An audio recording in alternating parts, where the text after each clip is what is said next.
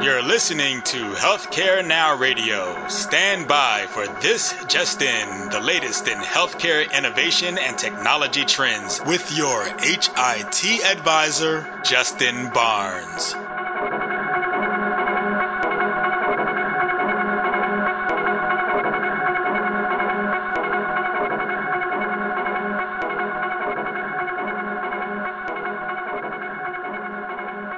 Thank you for tuning in and welcome to This Just In. I'm your host, Justin Barnes.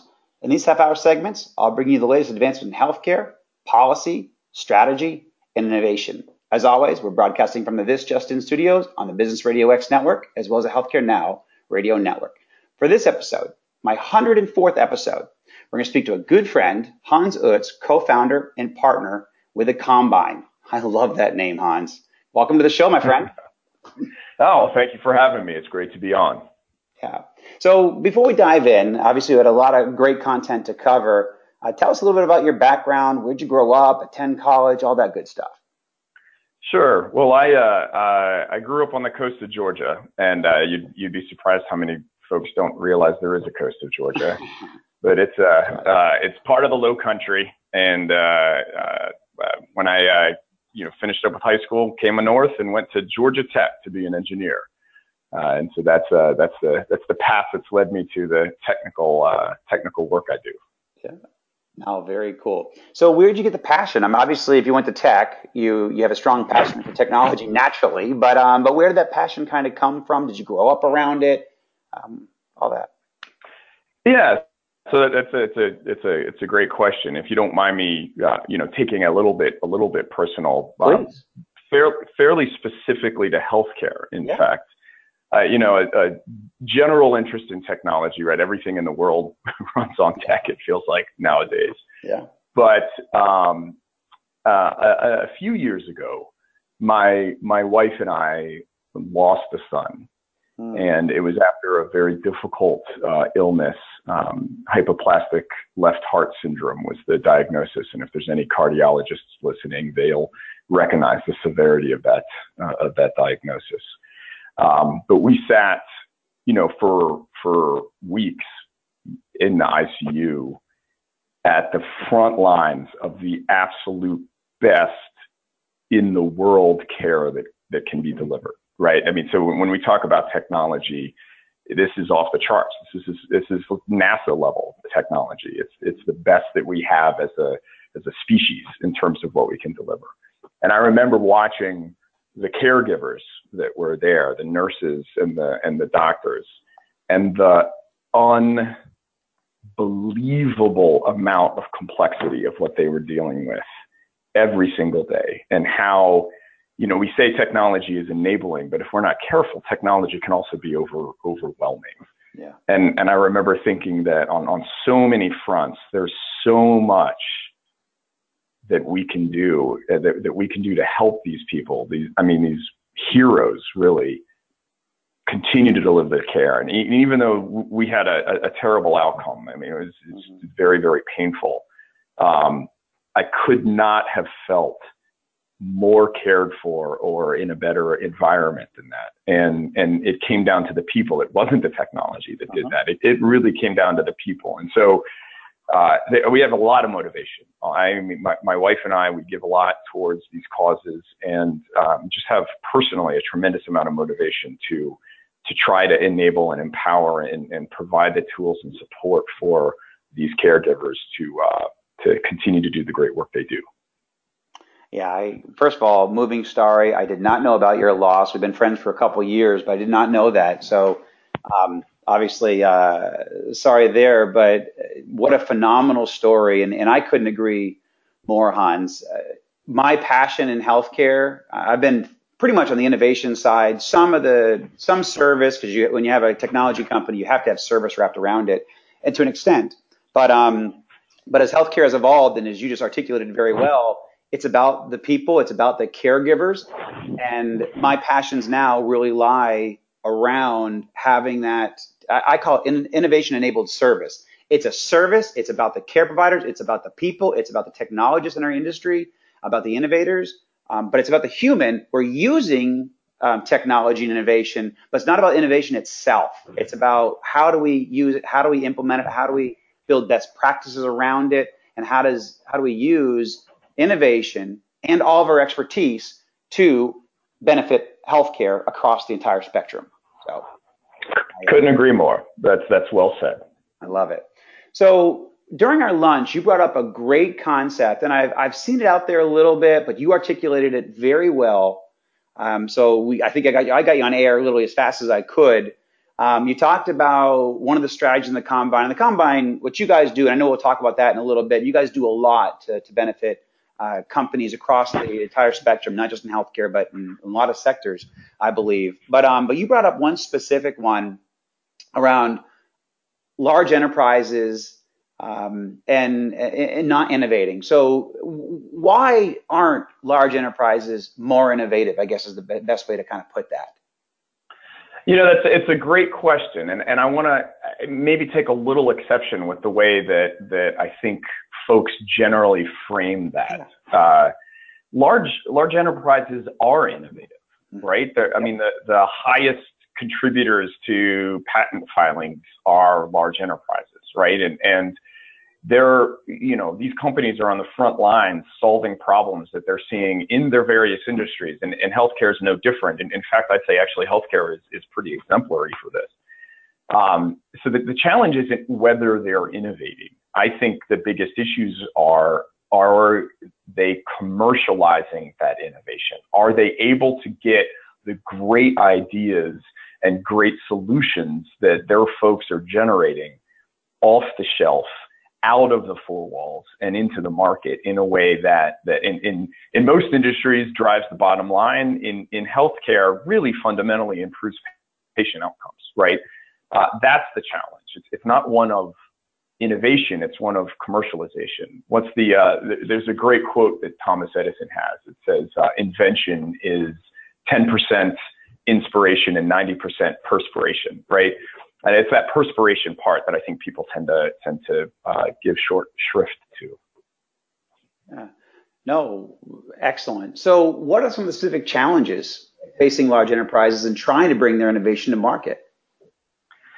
Yeah, so there's uh, there's a couple that, that I think we see routinely, right? And and they don't get looked at, I think, particularly closely. But the first one we can talk about is around uh, corporate governance, right?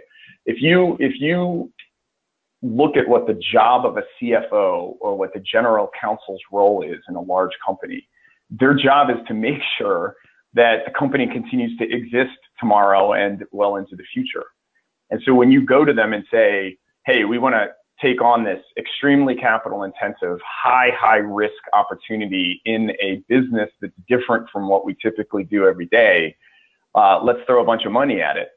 Uh, they're they're required really by their roles to tap the brakes on that and and and, and, and intercede. And then unless you solve that kind of issue and provide a mechanism for them to be able to authorize the sort of capital that's required, they're going to have difficulty getting on board with that. Uh, another one, and this one we'll talk a little bit as it, as it relates mm-hmm. to healthcare, is around workforce capability. And, and do you, you know, it's one thing to see the problem and come up with a good idea, but do you have business leaders within your company that are experienced with taking very, very early phase ideas right. and driving them into the market in a cash efficient manner? I mean, that's just a unique skill set, and and many organizations don't have that, right? And then and then the last one is really around the organizational structure. How how do you assemble a team with a very diverse background, uh, an array of skills to very efficiently and quickly if you think about what a what a startup really is, it's just a, an extremely autonomous team with very localized decision authority that is, you know, by necessity, aggressively multifunctional. It's one thing to set up in a startup. It's very difficult to do that in a large enterprise. And so these things uh, provide friction, I think, towards getting that innovation out of the four walls of the company. Yeah, no, I, I mean, I've I've lived this, I guess, in, in so many ways. My early career, I worked for I came and went to a large company right out of college, uh, HBO and company, which then merged with McKesson. But we um, we were we were not an innovator. I mean, I, I loved loved my experience. I loved the people I worked with. I loved the company, um, but we weren't building big innovation. We were acquiring big innovation, um, mm-hmm. but uh, but we weren't truly the best innovators of things that we actually created from within our four walls. So I, I lived and breathed exactly what uh, what you're what you're hitting on. You've covered it a little bit. Um, what any additional specific challenges that we face in healthcare um, regarding this, or or is it uh, or, or, is it different, or are we just kind of the same with everybody else? What do you think there? Well, I would say you're the you're you're similar to a higher order, right? So, so the, here's what we see a lot in, in healthcare.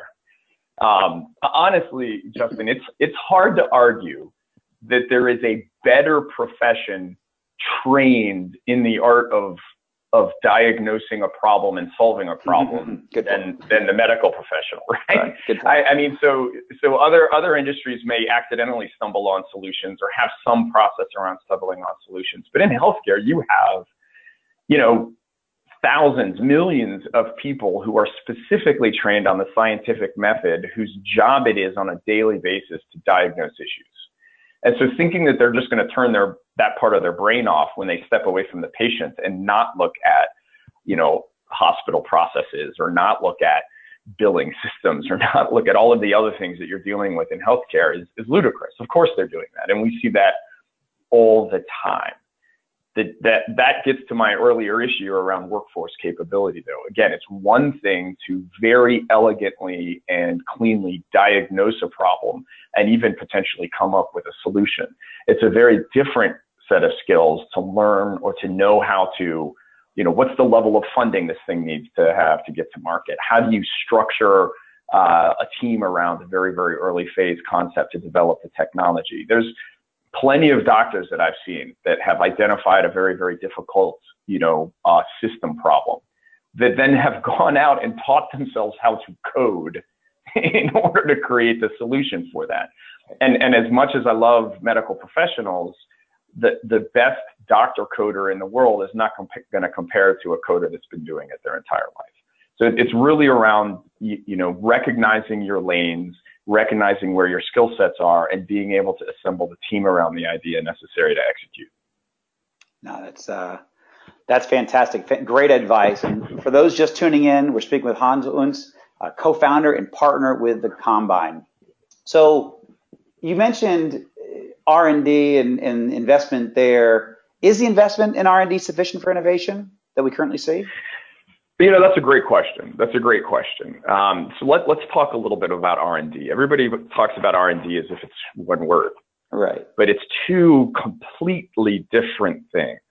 Research and development mm-hmm. are two different activities. So, and a lot of people forget forget that, right? And so what, what you'll see a lot in the in the market is uh, plenty of money spent on the R side of research and development and kind of a lot of floundering and unsurety of what to do on the development side of of that, right? And and this is actually reasonably well known in uh, a number of, of large enterprises. I, I use GE often as an as an example here. They have entire organizational structures set up around handling the transition from you know science-based research into commercial-based development and and that is something that I think the healthcare industry is only just beginning to really recognize uh, is something you have to grapple with. Hmm. Yeah. So.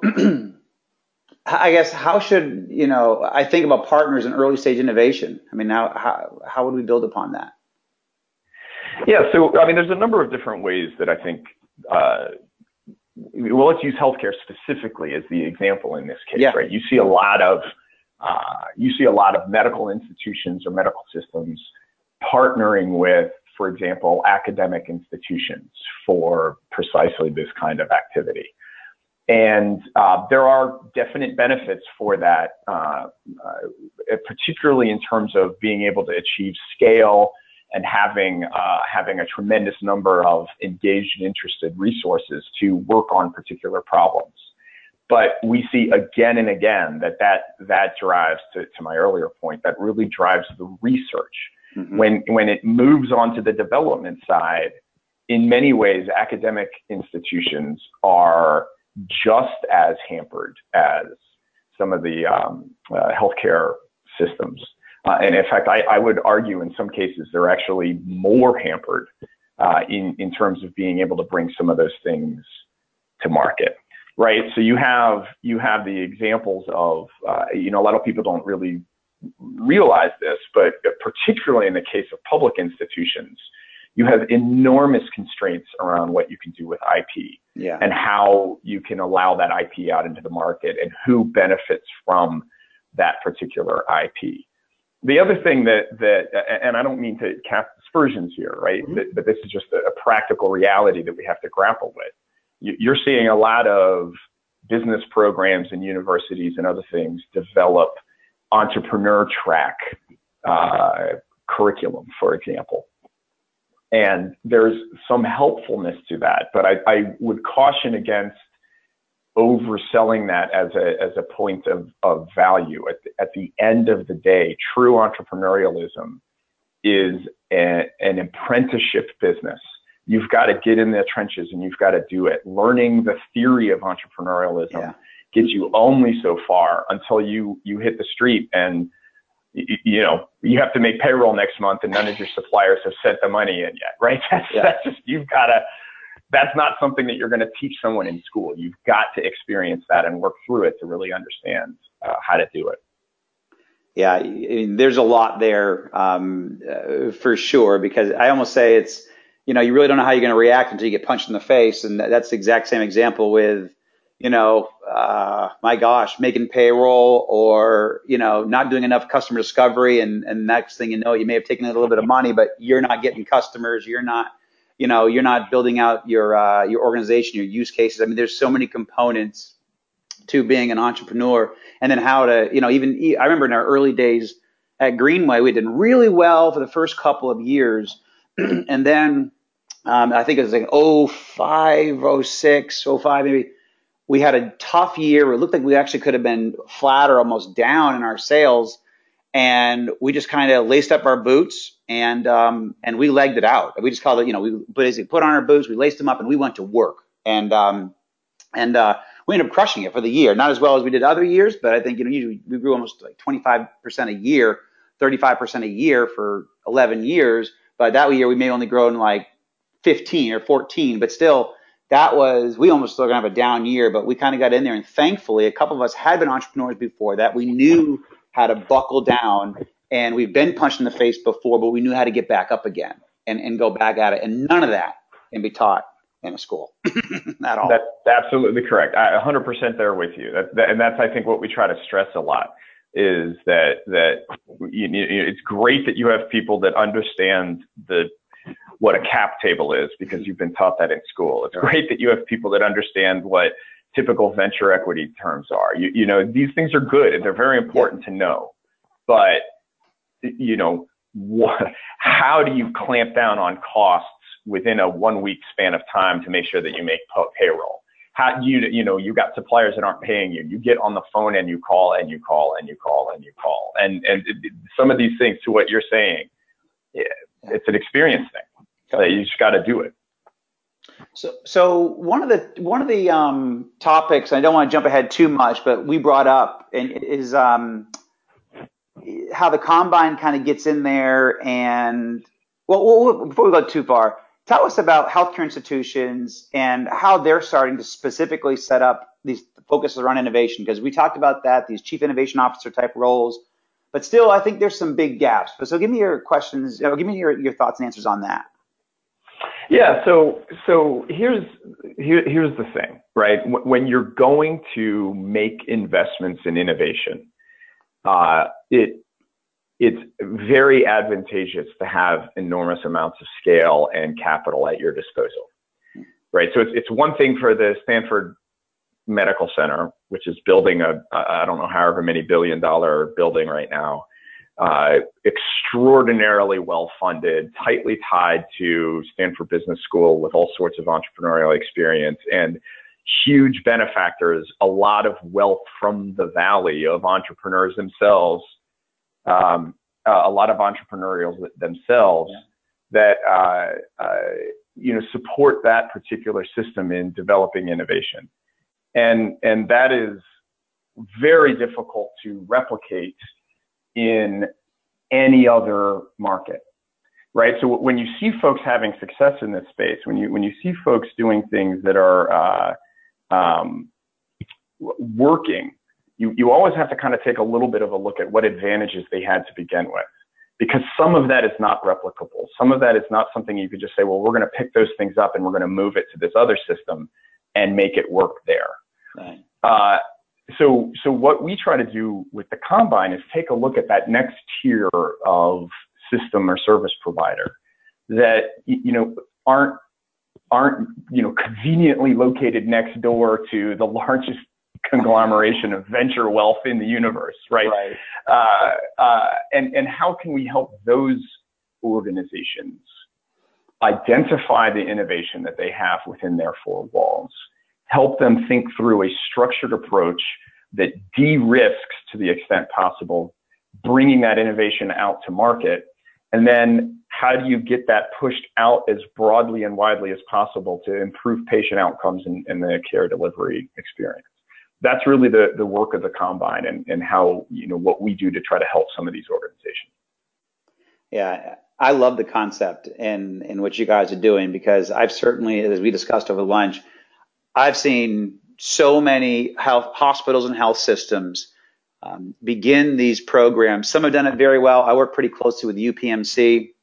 Um, we're actually doing a think tank up there in October, really in their innovation center, but it's exactly what they've been able to create. Um, and they've done they've done fairly well. But I think you can count on maybe one or two hands the the institutions that have done it really well. Um, but I'm not saying anything negative. I mean, I I am I um, you know I'm excited for them. I support this uh, this strategy by these health systems, and I think it's I think it's um, essential. It, it's essential to bringing their best practices, their you know hospitals and health systems being able to deploy technology and innovation with some of the brightest care providers you know in the world.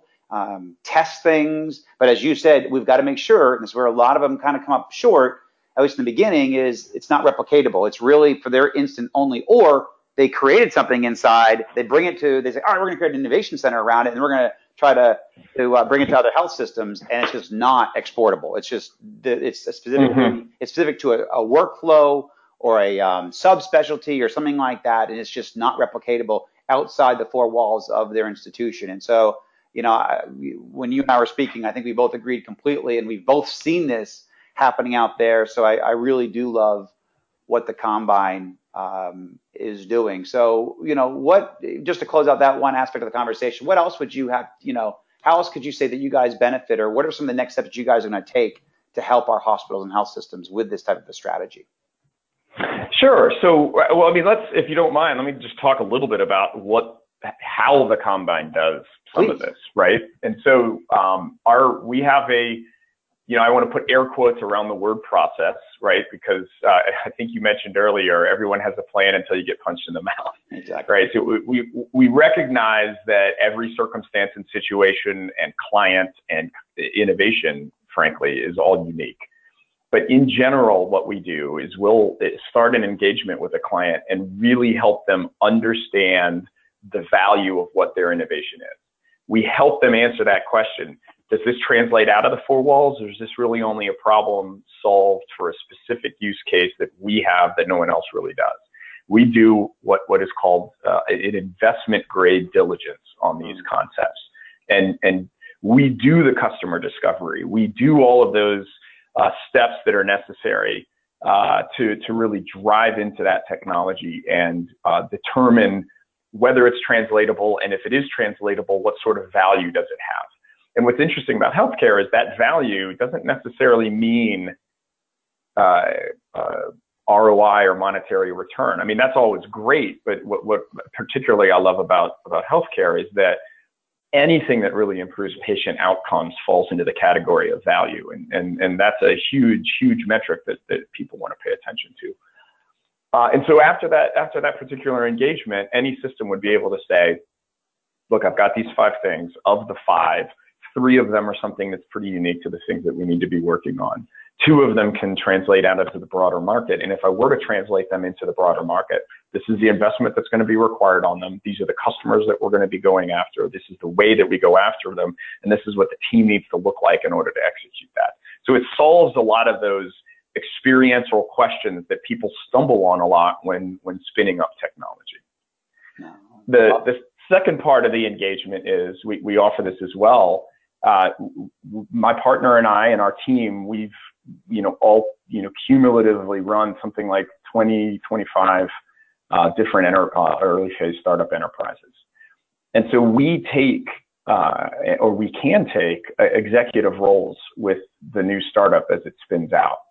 And, and we, for less than what would cost you to have a permanent CEO, right. we're capable of providing that same guidance, expertise, and insight that you would with an experienced startup CEO for the first, you know, say 12 to 36 months of that startup, right?